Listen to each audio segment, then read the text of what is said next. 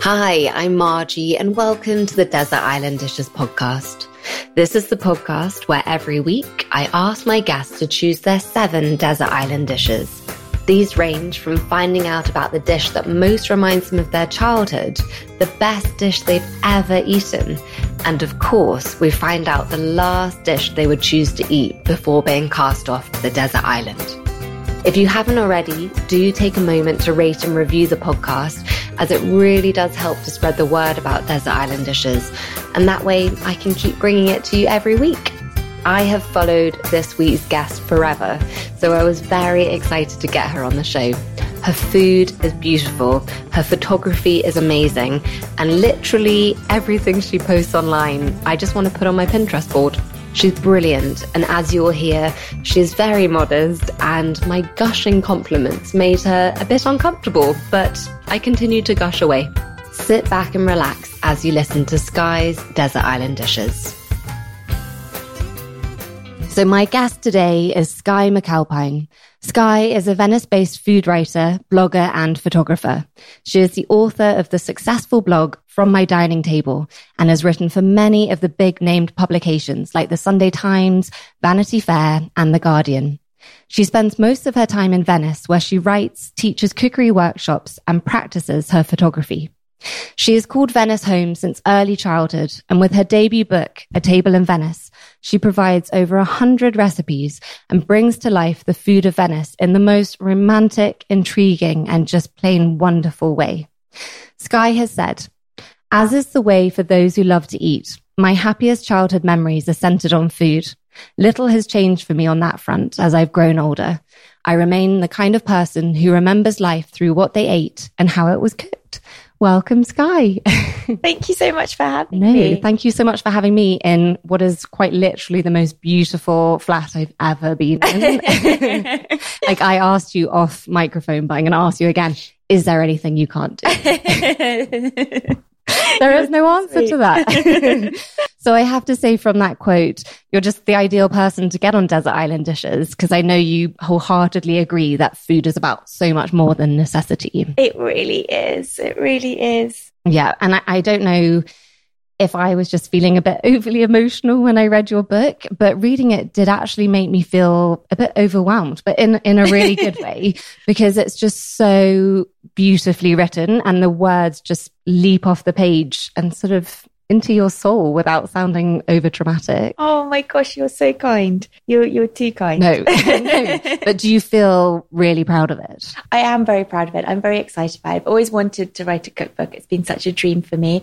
And I have derived so much pleasure over the years from reading cookbooks, kind of like novels. So the writing was very important for me. And it was a part that I really had the luxury of being able to take my time with, as it's a book I'd been thinking about for a long time.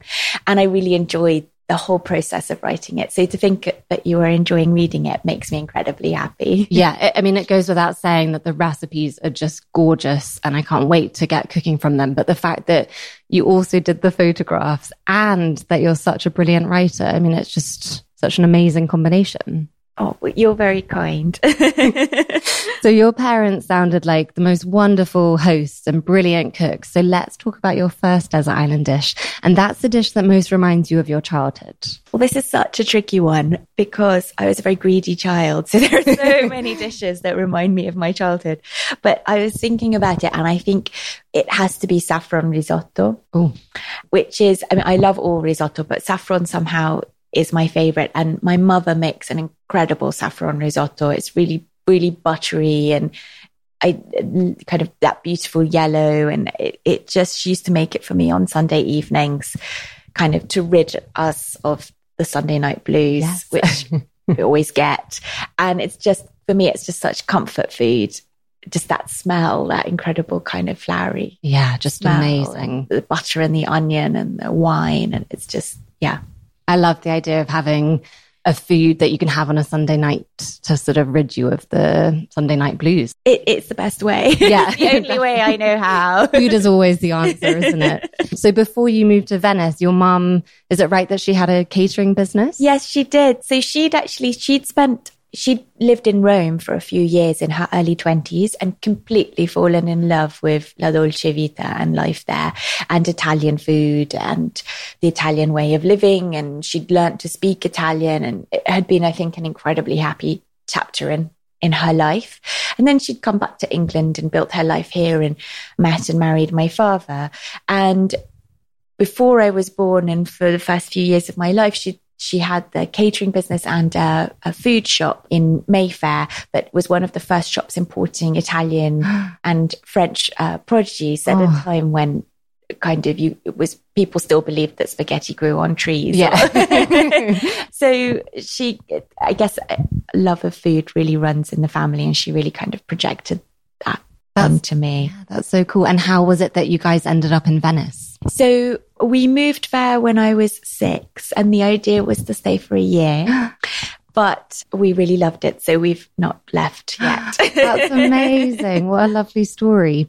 So I know that you say that you yourself are not a chef because you've had no formal no, training, but you've had a lifetime of teachers just in different guises from your mother to your great aunt, your childhood friend and her mother.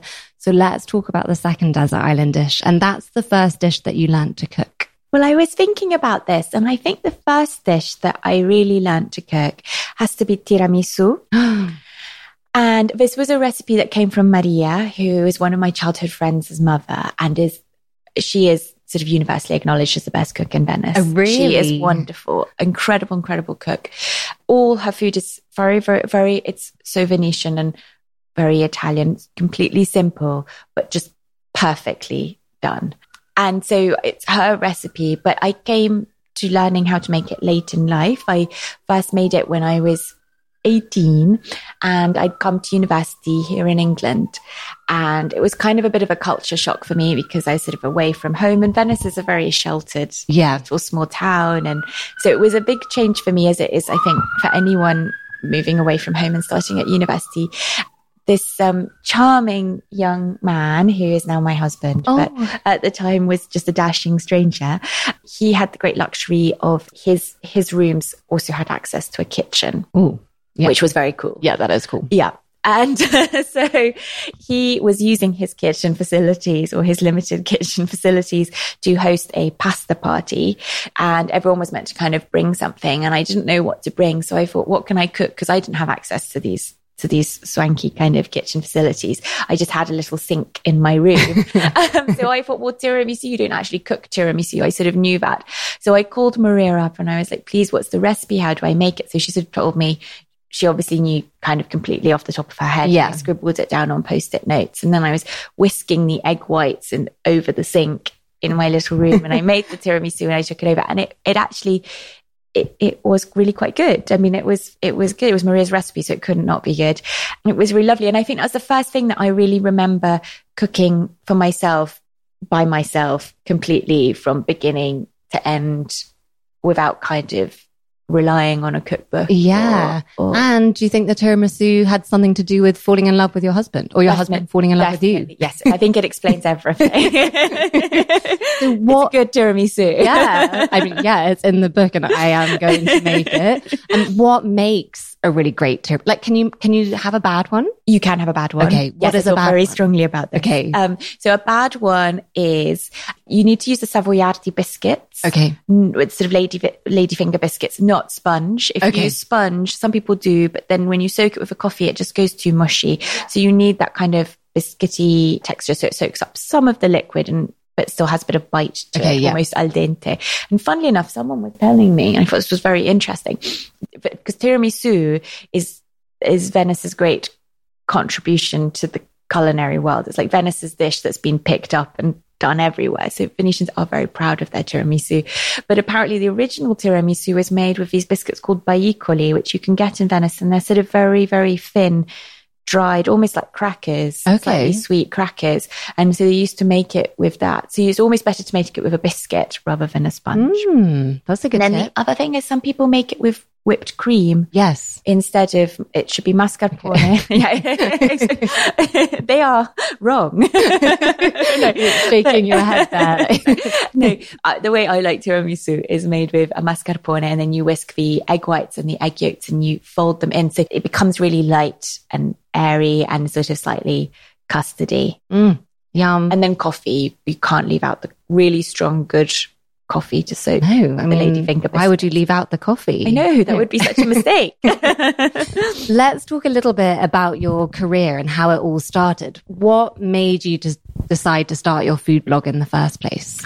Like, had you always been a writer? I hadn't always been a writer. I'd always been a reader okay. and an eater. That's a great place to start. It was a great, and, and I just, I, so at the time I was doing a PhD in ancient literature. So kind of not particularly relevant for what I do now, but it was very fun at the time. But I took a year's maternity leave when I had our son Aeneas. And in that year, I spent more time at home. And I guess I sort of, I don't know if I had more time on my hands, but I just kind of felt the need to, to kind of do something more creative. Yeah. So we always had people over for lunch and for dinner. I've always tried to persuade people to come over, yeah. luring them over and trying I mean, I can't imagine they're hard to lure over. I um, I love feeding people, so that's my favorite thing to do. So I guess I just started. I'd have people over for lunch or dinner, and then I'd start kind of writing the recipe and a few thoughts on it, and, and putting it up online. And I really enjoyed it. Yeah. It was lovely kind of writing and taking that time. And it was lovely the feedback that you, you get from the online community. Definitely. So did it start to grow quite quickly? It did. I mean, not super quickly, I didn't think, but but quickly enough. I mean, there were people. It amazed me whenever anyone was reading it, so that was completely thrilling. And and then readers would leave comments, and then it would kind of there was this lovely conversation going, and I was really enjoying it. And then I was quite lucky from there, sort of transition to being asked to do a couple of freelance pieces. And suddenly I thought, gosh, this incredible thing that I love doing, this could be a job. uh, I mean, yeah, what an incredible moment. yeah. and I read an interview where you, you talked about getting writer's block.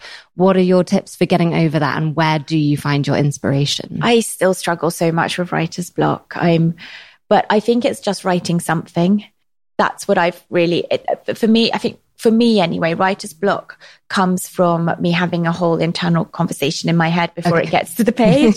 so I'll have an idea and then I'll be like, no, that's silly. Or I'll have another way of saying it and it'll be like, no, no, that's not how you want to say it. And I think the best way to get over that for me is to just write it, write something down yeah. And then I have something and then the editing process is always more sort of, sort of satisfying and you get closer to it. And often what I'll end up with is completely different or is almost always completely different from what I started off with, but I needed to take yeah, that's that. Like that doesn't matter at all, does it? Yeah, it's, it's the end result. Uh, the, uh, but it, it, takes me quite a long time to get to where. I, so I sort of now know that it just takes me a long time to write. I haven't mastered writing quickly yet. Yeah. Maybe that will come. yeah. uh, I, I can't believe that this is your first book. I feel like, I don't know, I've read so many of your recipes. I feel like I sort of already own lots of your books, but it's, it, how long did it actually take you to write it? It took me I think about it was about a year to, to write it or just under, but I had been thinking about it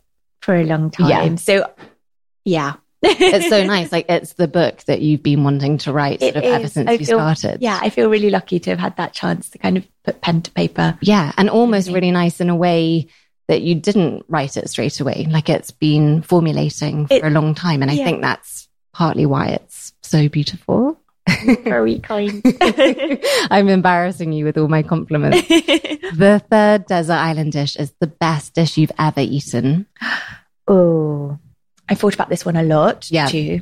And it's very tough competition. But I think the best dish I've ever eaten has to be the torta meringata at Harry's Bar in Venice. And it is, it's absolutely incredible. It's, um, three, usually three or four layers of Genoese sponge. And then they layer it with a sort of whipped cream, custardy whipped cream, and then it's soft Italian meringue kind of burnt on top. And it's absolutely incredible. And I never make dishes from restaurants. I have this sort of very strong view that restaurant food is for restaurants and home cooking is for the home and and I'm quite, I never, you know, if I go to a restaurant and absolutely love it, I never buy the cookbook and try and make it. Yeah. Home. But this cake is so good that I have the Harry's Bar cookbook and I've tried to make it three or four times at home or more. And it is good. It's just not as, as good. good. Yeah. I don't know how they do. I don't know what they do, but it is absolutely incredible. Oh, that does sound amazing. Oh yeah. I wanted to ask you one of the recipes in your book was a custard tart with pine nuts. Yes. Which is so unusual. I've never had a sweet dish with pine nuts. Pine nuts. No. Quite, um, pine nuts in uh, uh, use a lot in Venetian cooking, both in savoury and in sweet. So actually, yeah. there's, there's another recipe in the book for frittelle, which are these donuts which you have for carnival. Oh yeah. So just before the start of Lent. And they're peppered with um, candied peel and raisins and pine nuts as well. Yeah, I guess Quite, they're, they're, really creamy, aren't they're they? They're really creamy. Mm. And actually, there's a fantastic gelateria near home that does sometimes, they're always changing their flavors. Sometimes they do pine nut ice cream. Ooh. Delicious. Is it? It's really oh good. Goodness. How intriguing. Yes, very, very good. the, the, book is centered around the idea that the food actually eaten by Venetians remains, as you say, Italy's biggest secret because the food cooked in homes across Venice is very different to what a tourist will encounter.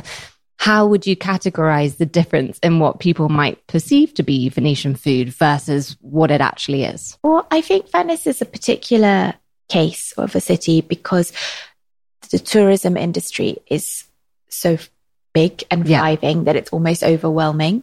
I think it's something that's over 20 million visitors a year. Oh my goodness. And Venice has a population of something like 20,000. Oh, no, sorry, 50,000. Okay. But still it's, it's, it's, it's quite disproportionate. Yeah. so I think there is a real tendency where people come to Venice and eat pizza and pasta that's quite generic and not kind of really truly Venetian and leave and feel that they haven't eaten well. And this helps, or particularly well. They've they've seen wonderful carpaccios and they've seen kind of beautiful um, sunset over the water, looking onto St. Mark's and kind of other incredible things. But for the food, they feel a little bit meh. But I think the food is fantastic. And if you, and Venetians, like all Italians, eat incredibly well and are incredibly excited about food. It's sort of national passion. Yeah, yeah. it's a good national passion. The fish sounded amazing. Like what what's the kind of fish where there's one that you just can't export because it can't be out oh, of the canoce. water. Yeah. Canoce, they're delicious. They're sort of these really funny looking things, sort of halfway between a langoustine and a sort of shrimp. They're called mantis shrimp, I think is the English translation. And yes, they, they need to be eaten within something like 24 hours of being mm. fished out of the lagoon. So they're almost impossible to export. Yeah. And you have amazing, um, soft shell crab. Fantastic soft shell crab. That's seasonal, but it's so good. It's so good.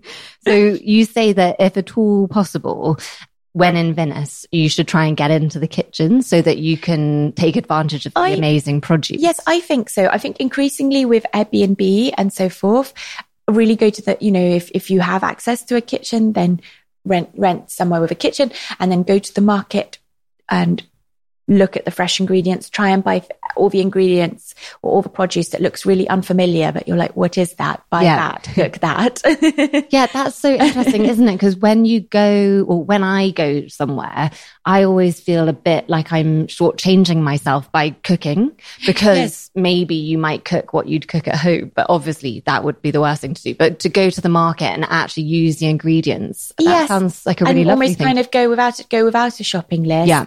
And the guys who sell the stuff at the market, I mean, everyone's super passionate about food. So if you say, if you, I think that's the other thing is Venetians are quite jaded because the tourism industry is so predominant. And they i think there is a strong feeling in the city of visitors coming to the city and not really caring. Yeah. But if you can show that you care if you show interest you'll get a fantastic reaction. Yeah. So if you say gosh these artichokes look fantastic. How should i cook them? What should i eat them with?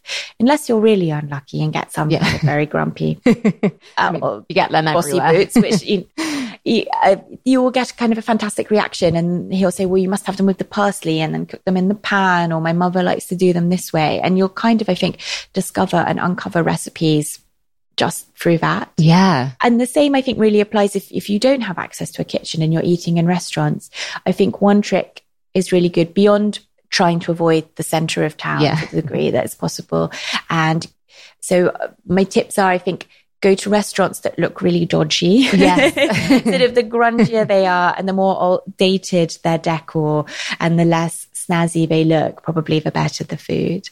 And once you go in, ignore the menu, just say to the waiter, say, look, what's good today? What should I eat? And you'll get such a kind of positive reaction. And they're really excited to share with you. And quite often they'll bring out dishes that aren't even on the menu and it's what they're having for mm. their lunch and mm. and or it's something that maybe they had a very small catch of the soft shell crab or something like that and they haven't got enough to put on the menu but they'll they'll bring you some. Yeah that's a great tip. Are you allowed to tell us some of your favorite restaurants? Are they heavily guarded? No no, no i have i have lots of favorite restaurants. Um Al Covo is probably one of my absolute favorite restaurants and they're super friendly and their food is absolutely sublime and always very imaginative, but working with completely traditional flavors and it feels so cozy. I love Da Ivo. It's also fantastic and very traditional food, but completely heaven. They do um, in the summer. They in the summer months they do this fantastic salad with which I actually sort of tried to roughly replicate in the book with um, fresh figs and langoustine and it's Yum. and a bit of parsley and a very light dressing, and it's so good. Kind of a bit like um, parma ham and melon, that sort of sweet savory. Yeah, that sounds delicious. It's really good. Those are some top tips. uh, the fourth desert island dish is what is your favorite sandwich? So I think it has to be a panino con mortadella which I know is not chic, it's not glamorous, but it's delicious. but it's very yeah. good. so talk us through so I would say crusty white, very good bread. Yeah. And then mortadella. I love mortadella. Good mortadella is wonderful. And yeah, it's it really quite is. funny when I was working on the book, I had this uh, conversation with my editor who one of the, because one of the recipes is for crostini with mortadella and yeah. pistachio. And he said, I sort of described the mortadella as sophisticated and sublime or something. And I was like, I really don't think of mortadella as either sophisticated or sublime. I'm like, really? That's just because you haven't had a good one. it's very funny. I, I like this like in Harry's bar, which is sort of the chicest restaurant in, in Venice. One of the items that they have on the menu is a, just a simple plate of mortadella. Mm, it's so good. It's I'm with so you there. Good. Yeah, it's so good. But maybe maybe it doesn't have such a good reputation over here. Like maybe it's harder to get I really think great. Maybe it's harder to get good mortadella. Yeah, people have just had it in the supermarket and it's a bit meh. Yeah. But that's the same with lots of cured meats, isn't yes. it? If you've had bad ones, they're not very exciting. Exactly. Yeah. So I love the way the book is divided up almost by the sort of geography of Venice. And it's so clever. I felt like I got a real sense of the character of Venice as told through the food. And it, it felt very romantic in a way. Let's talk about the Venetian breakfast because you describe it as being frivolous, extravagant, and an irresistibly fun way to start the day, which sounds pretty good to me. what does well, it consist? what does it consist of? It's always something sweet, and it's funny because breakfast is the one meal of the day that there isn't this whole ritual of really sitting down. It's a much more sociable. It's a much sort of faster paced meal. So you take it usually standing up at the bar and you'll have something like a brioche, which is a bit like a croissant, but breadier and doughier. Because it's different. A Venetian brioche is slightly different to what we think of as a brioche. Yes, it is exactly. So it's not like brioche, like the French brioche yeah. bread. It's more like a croissant. It looks just like a croissant, but the dough is less buttery and flaky than a French croissant. It's more uh, doughy and bready, and it's filled with apricot, traditionally with apricot jam, but some will fill them with custard, or some even I've had one one place does them filled with pistachio cream, which is amazing. Yum. uh, so, so it's something like that, or a few sweet biscuits, or a slice of torta di ricotta or something like that and a milky coffee. And that's kind of, and you'd have maybe a spremuta, like an orange juice or something. And you'd have that standing at the bar, but it's still a very social meal because whilst you're at the bar, you always go to the same bar and you can kind of catch up with the guys behind the bar and it's like what's the weather doing? What's the what are the tides like? Is it going to flood? And there's all this sort of yeah. chat going on. And so is it is breakfast the kind of thing that you you wouldn't really make at home? People go out to have it. people it? will go out or if they have it at home whenever i would sleep over at friends houses in venice when i was little and we'd have breakfast at home it would still be kind of brioche or oft, quite often um, sweet biscuits dipped in milk Yum. sort of warm milk or, or I guess a very milky coffee. Yeah. I mean, the idea of having a breakfast cake just makes me feel like I was born in the wrong country. I love breakfast cake. Yeah. Sounds so good. The fifth desert island dish is the dish you eat the most often. I think that's got to be pasta. Yeah.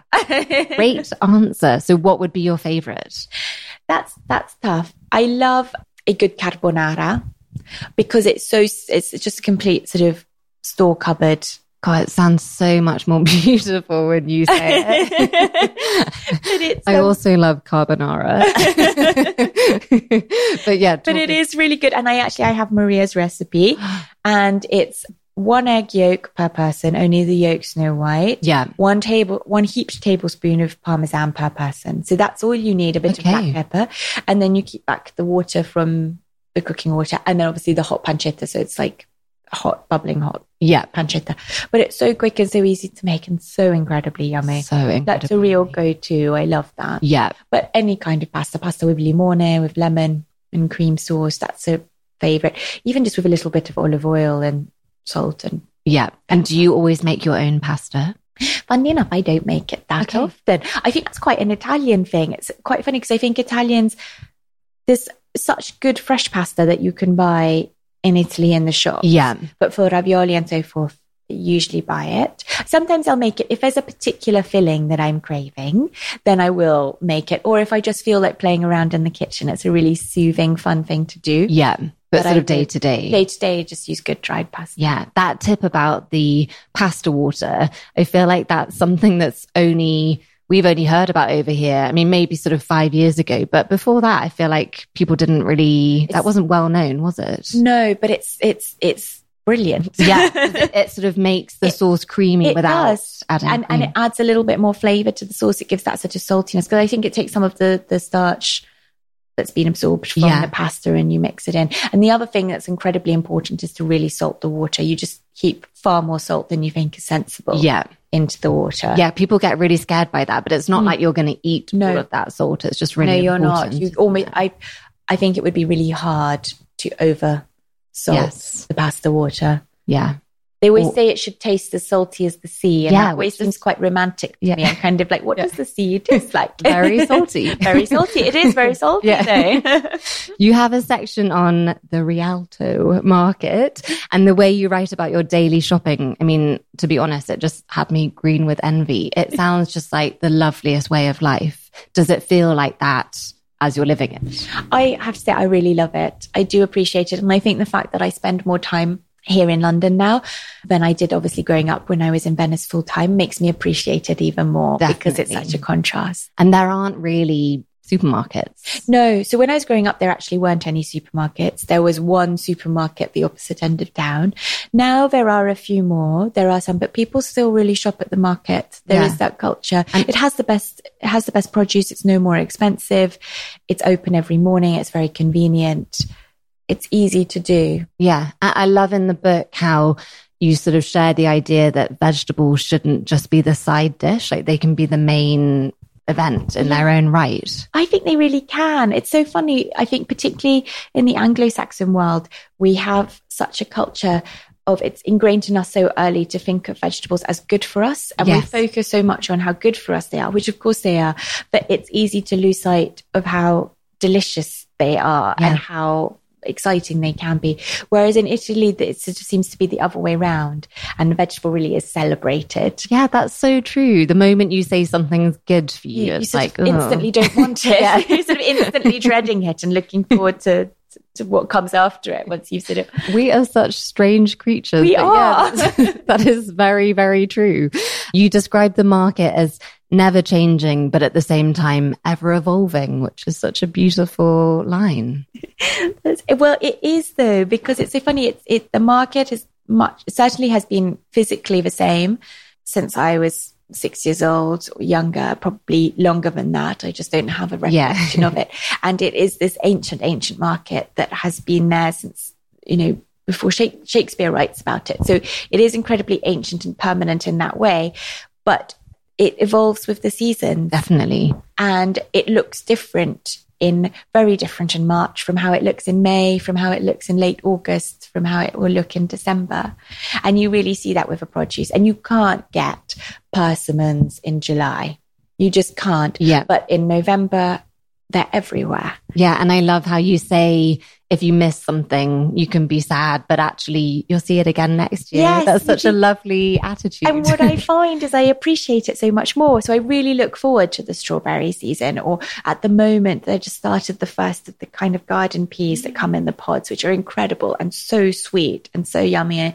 You make risi e bisi with them. The kind of is recipe for it in the book. It's a very soupy risotto with these fresh garden peas and it's absolutely delicious. But now is their time, and we'll probably have them until end of April, sometimes early May, depending on what's happening with the weather gods and so forth. yeah. But but then they're gone, and then we don't get them until next year. So it's really really exciting when Yeah. you first sight them at the market. That is a much more exciting way of shopping, isn't it? Sort of never knowing exactly what you're going to get and then using what what it what's there rather than just sort of knowing that you could just pick up a pineapple whenever you want. It, it I think it is. Mm. It's, it's fun. It help it, it help, and also I'm the kind of person that I could just eat the same thing again and again Yeah. and again. So it works quite well for me Yeah. personally because I go through a month of just living off one thing. That's me too. and then I can move on to the next thing. Have a gentle prompt yes, from the nature's prompt. Yeah. The sixth desert island dish is your go-to dinner party dish.